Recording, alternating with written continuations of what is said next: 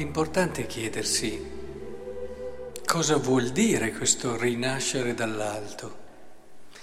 Certo, le parole utilizzate fanno pensare al, al battesimo, ma soprattutto è un modo di rapportarsi alla vita, guidato, ispirato dalla fede, però è ancora poco non semplicemente ci possono essere persone guidate anche da una certa fede, vengono magari ammesse anche tutti i giorni, fanno anche delle opere buone, fanno tante cose, ma rinascere dall'alto cosa vuol dire?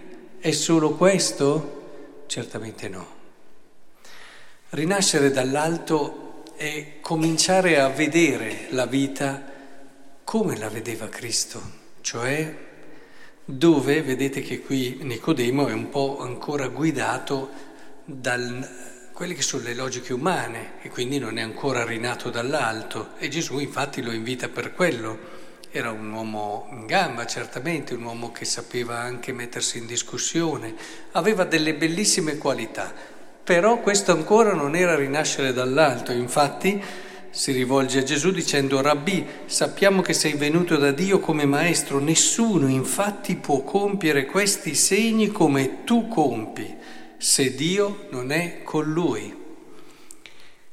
Era ancora la logica troppo umana. C'è Dio perché compie dei segni. Po' poco, eh. Noi siamo appena passati dalla Pasqua e abbiamo visto che c'è Dio perché è fragile, debole e muore. È un po' diversa la logica. C'è Dio perché obbedisce al Padre fino a dare la sua vita. C'è Dio perché la logica della croce, la sapienza della croce è il criterio di riferimento della sua esistenza. Altro che trionfalismi, altro che essere migliori e potenti. C'è Dio perché si è abbassato, come dice la lettera ai Filippesi, e si è fatto piccolo, si è fatto umile, si è fatto servo. Ecco, questo è rinascere dall'alto. Lasciare che cioè lo Spirito ci faccia comprendere il modo di pensare di Dio.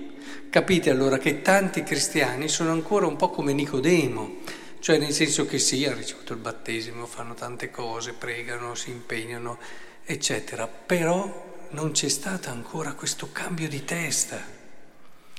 E questo è quello che Gesù consiglia a Nicodemo proprio perché lo vede bene.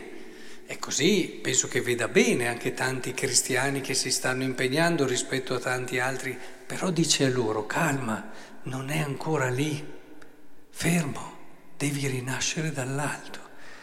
Devi cominciare a vedere il bello dove magari non lo vedresti mai, secondo la logica del mondo. Devi vedere il grande dove il mondo vede il piccolo. Devi cominciare ad apprezzare, a valorizzare quelle cose che mm, se rimani ancora figlio del mondo non valorizzerai mai.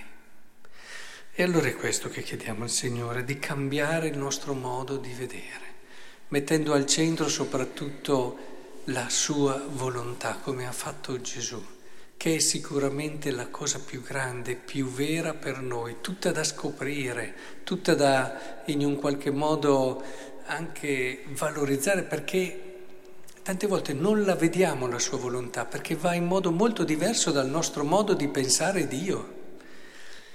E allora questo ci impedisce di riconoscere i segni che mette nelle nostre giornate della sua volontà. Eh, che il Signore allora ci renda così, nuovi nati.